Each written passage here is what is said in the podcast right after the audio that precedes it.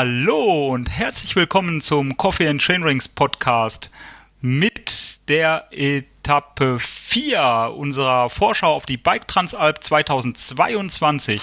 Bei mir ist Renndirektor Marc Schneider. Hallo Marc. Hallo, grüß euch. Der uns jetzt erzählen wird, warum diese Etappe ein heißer Anwärter auf den Titel Königsetappe ist ist ein heißer Anwärter. Ich habe mich nur entschieden, eine andere zur Königsetappe zu küren. Äh, sie liegen aber sehr nah beieinander. Man kann es natürlich nie im Gesamten sehen. Hier war der Auftrag, äh, könnte man meinen, äh, bau mal eine Etappe, die dir Südtirol erklärt und da hast du sie.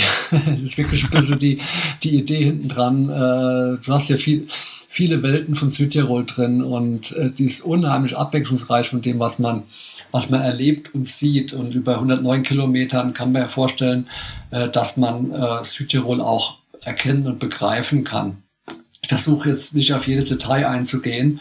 Ähm, es geht von St. Vigil erstmal raus, ähm, leicht bergab nach Zwischenwasser, wo wir den Start auch freigeben werden und haben einen Anstieg hinauf Richtung Würzjoch.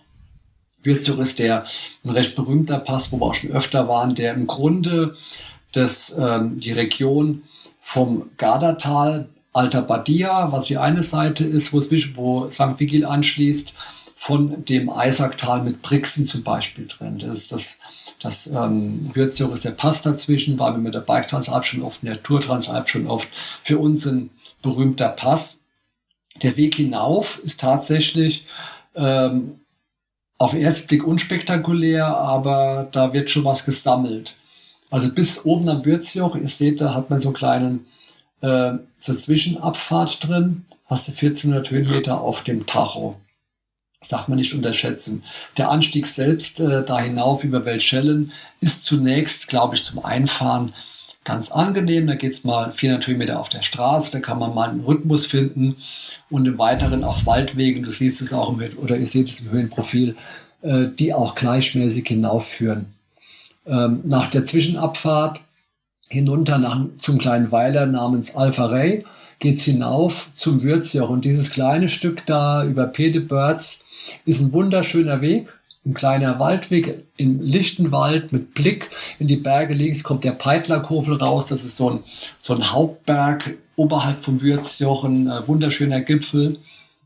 Und der zieht satt hoch. Also da ähm, geht es auch teilweise an die 20 Prozent hoch. Ja, nicht immer, so ein bisschen rampig, aber dieses Stück tut ein bisschen weh, muss man einfach zugeben. Das heißt, äh, nicht zu viel verbrennen auf diesen, sagen wir mal, 200 Höhenmetern äh, des ersten Anstiegs zum Würzjoch. Da wird sich dann zeigen, wer auf der kurzen, knackigen Etappe überpaced hat. Der wird es dann, dann Ja, merken. genau. Das ist, also das Ding tut, tut weh. Ich weiß es noch, als ich hochgefahren bin. Äh, zumal ich da einen schlechten Tag hatte, ich denke nicht gerne dran. Das kann ich nur sagen. Der ist äh, anspruchsvoll, der Anstieg. Aber er ist wunderschön. Also vielleicht kann man äh, etwas Energie durch die schöne Landschaft gewinnen. Ist ja immer vielleicht eine Idee, dass man einfach äh, alles vergisst und mal da in die Berge schaut und dann ein bisschen Energie dazu kriegt. Das kann ja vielleicht auch helfen. Manchmal klappt das. Manchmal klappt das. Äh, das wird auch selbst oben auch wunderschön, äh, sehr schöne ähm, Lage da äh, mit Blick in die Dolomiten. Das ist, wie gesagt, der Peitlerkofen links und es schließen sich die Aferer Geißler an, so eine Zackengruppe Richtung Villeneuve-Tal, die uns auch jetzt von der Szenerie begleiten werden. Und die, dieses nächste Stück da nach dem ersten Straßenabschnitt, wo man wieder entspannt Kilometer machen kann, ähm, ins Villeneuve-Tal ist eigentlich sehr abwechslungsreiches Mountainbiken, das alles drin, äh, Forstwege äh, mit wunderschönem Blick ins Tal, mal eine freie, freie Straßen, kleine Straßen im Tal, dann kommt eine Sektion da hinten raus, das ist ein wilder Trail im Wald, wo man auch mal richtig arbeiten muss, also da geht's dann mal richtig zu für zwei, drei Kilometer, wo, wo es mal steil hochgeht, wo mal anspruchsvolle Stücke drin sind. Ihr seht das circa bei Kilometer 42. Ist gar nicht lang, das Stück. Aber es ist auch ein Herzstück dieser Etappe, wo alles drin ist, was es beim Mountainbiken braucht, was einen zum Lachen, aber auch zum Fluchen bringen kann. Ja? Äh, ist wirklich alles dabei. Witzigerweise hatte ich da äh, bei den Recherchen eine Truppe getroffen, äh, eine Bike-Truppe, die ist gerade gekommen, war gerade unterwegs. Ich meine sogar, dass dieses Festival in Brixen war. Und äh, da hat mich einer erkannt, hey, ich war bei der Transalp dabei, das fand ich total lustig. und dann bin ich eine, eine, ein kurzes Stück mit der Gruppe da mit, mit gesurft und äh, das war echt ganz lustig, als ich mir dieses Stück angeschaut habe. Ja, kann ich mir vorstellen. Ja, und äh, wie gesagt, alles drin in diesen zwei, drei Kilometern, einfach weg im kleinen, versteckten Waldweg, der da rumführt. Und dann geht, beginnt auch die Abfahrt schon runter ins Vilnöstal. Wir waren die ganze Zeit am Rand des Vilnöstals an den an den Nordhängen und kommen jetzt immer mehr Richtung Talgrund, auch wo das Tal ausläuft und äh, über so kleine Weiler immer wieder mal im Freien. Ganz schön zu fahren, sehr abwechslungsreich und wie gesagt, jeden Kilometer erklären ist einfach auch bei der langen Etappe zu viel.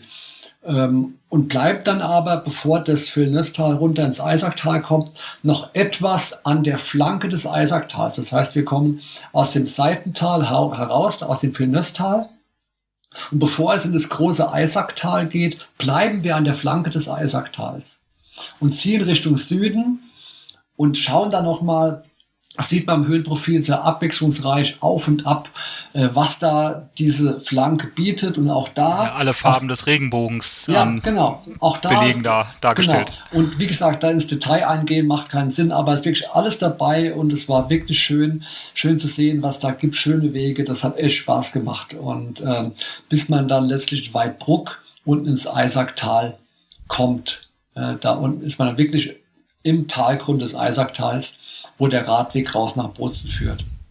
Und jetzt heißt es, ähm, genau das ist, was ich quasi vorhin angesprochen habe, ist, man muss, man ist dann auch manchmal ein wenig äh, der Spielball der Möglichkeiten und hier heißt es einfach, einfach mal Kilometer machen. Es muss bei einer Transalp auch manchmal sein. Es gäbe andere Varianten, um nach Kaltern zu kommen.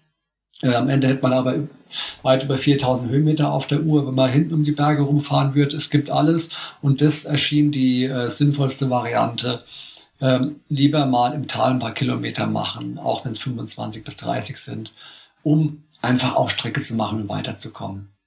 Also das ist Radweg, nichts Spezielles, Talradweg, ähm, um von Weidbruck hinter Bozen zu kommen. Das kann man einfach nicht anders sagen. Mehr ist das ja, wenigstens, nicht. Wenigstens tut er nicht weh. Er geht äh, leicht kontinuierlich ja. bergab, so im Profil zumindest. Genau, und, es ähm, sind immer kleine Anstiege drin, aber meistens geht er raus, rausrollen und ähm, ja, ein bisschen Kräfte sammeln für den Schlussanstieg, der auch nochmal ähm, am Ende um 600 Höhenmeter macht. Ähm, es geht dann von Bozen, geht's los Richtung Kaltern. Summa summarum zusammengefasst, fährt man über so einen kleinen ähm, Hügel, dabei Eppan auch Richtung Montickel, äh, der Richtung Kaltern führt. Und das wollte ich vorhin sagen, das ist, deswegen ist diese Etappe so, eine, so ein Abriss von Südtirol.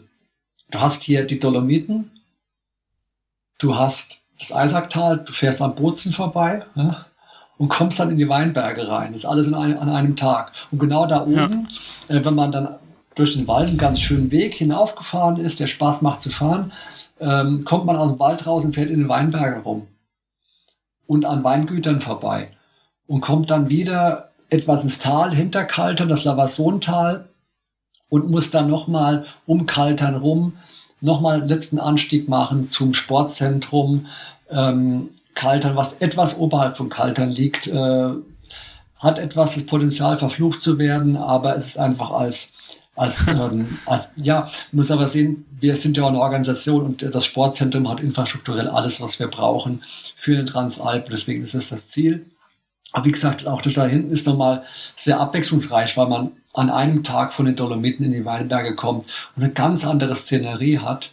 Ähm, das macht dann schon Spaß auch. Ähm, ja, das ist deswegen, so wie, so wie du es beschreibst, ist es so ein, so ein, tatsächlich so ein Querschnitt. Ne? Das ist das, was man auch während der gesamten sieben Tage eigentlich sieht an Landschaften. Jetzt abgesehen von vielleicht so einer Seengeschichte, so alles einmal aufgeschnitten, einmal präsentiert. Ja. ja, also das ist wirklich, zeigt mir Südtirol an einem Tag. Bitte, hier hast du es. Ist wirklich so. Das ist da, steckt da drin. Ja, extrem interessant. Und auch äh, fordernd mit 110 Kilometern knapp und 3000 Höhenmetern.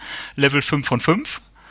Ähm, ich, ich bin wirklich gespannt, weil ich weiß ja, was noch kommt, dass noch andere Etappen oder vor allem noch eine andere Etappe von dieser Länge kommt. Mhm. Und ähm, wie sich das auswirkt auf, auf die Fahrer. Ja, das ist wirklich spannend, also äh, wirklich interessant. Ähm, bei dieser Etappe möchte ich nochmal das äh, mittlere Stück ähm, im Villeneuve-Tal oder ums Villeneuve-Tal. Ähm, das, ähm, das ist auch etwas, wo ich noch viel drüber nachdenken werde. Du sagtest Nordseite, sicherlich Wasser, sicherlich Wurzeln, sicherlich rutschig. Nein, nein, nein, nein, nein die Nordseite ist die Sonnenseite. Ach so, ja, okay. Ja. ja. Ich ja. bin als alter nicht ähm, nicht-Bergsteiger ähm, ist mir die Terminologie, wie man welche Seite nennt, nicht bekannt. Also mir ist schon klar, dass Nordseite ist, ist also die Seite, auf die die Sonne scheint. Die, die, die dem Süden gegenüber des, des, des ja, Tals, okay, genau, wird, wird beschieden, ist die Sonnenseite. Ist von daher okay, trocken. Ja. Dann ähm, nehme ich alles zurück und behaupte das Gegenteil. Danke, Marc, für deine Beschreibung dieser spannenden Etappe von äh, San Vigil nach Kaltern. Ähm, ja, ähm, wir sprechen uns dann wieder zur ähm, Vorschau auf die fünfte Etappe. So lange verabschiede ich mich. Ich war der Tim, da war der Marc. Bis dann. Ciao.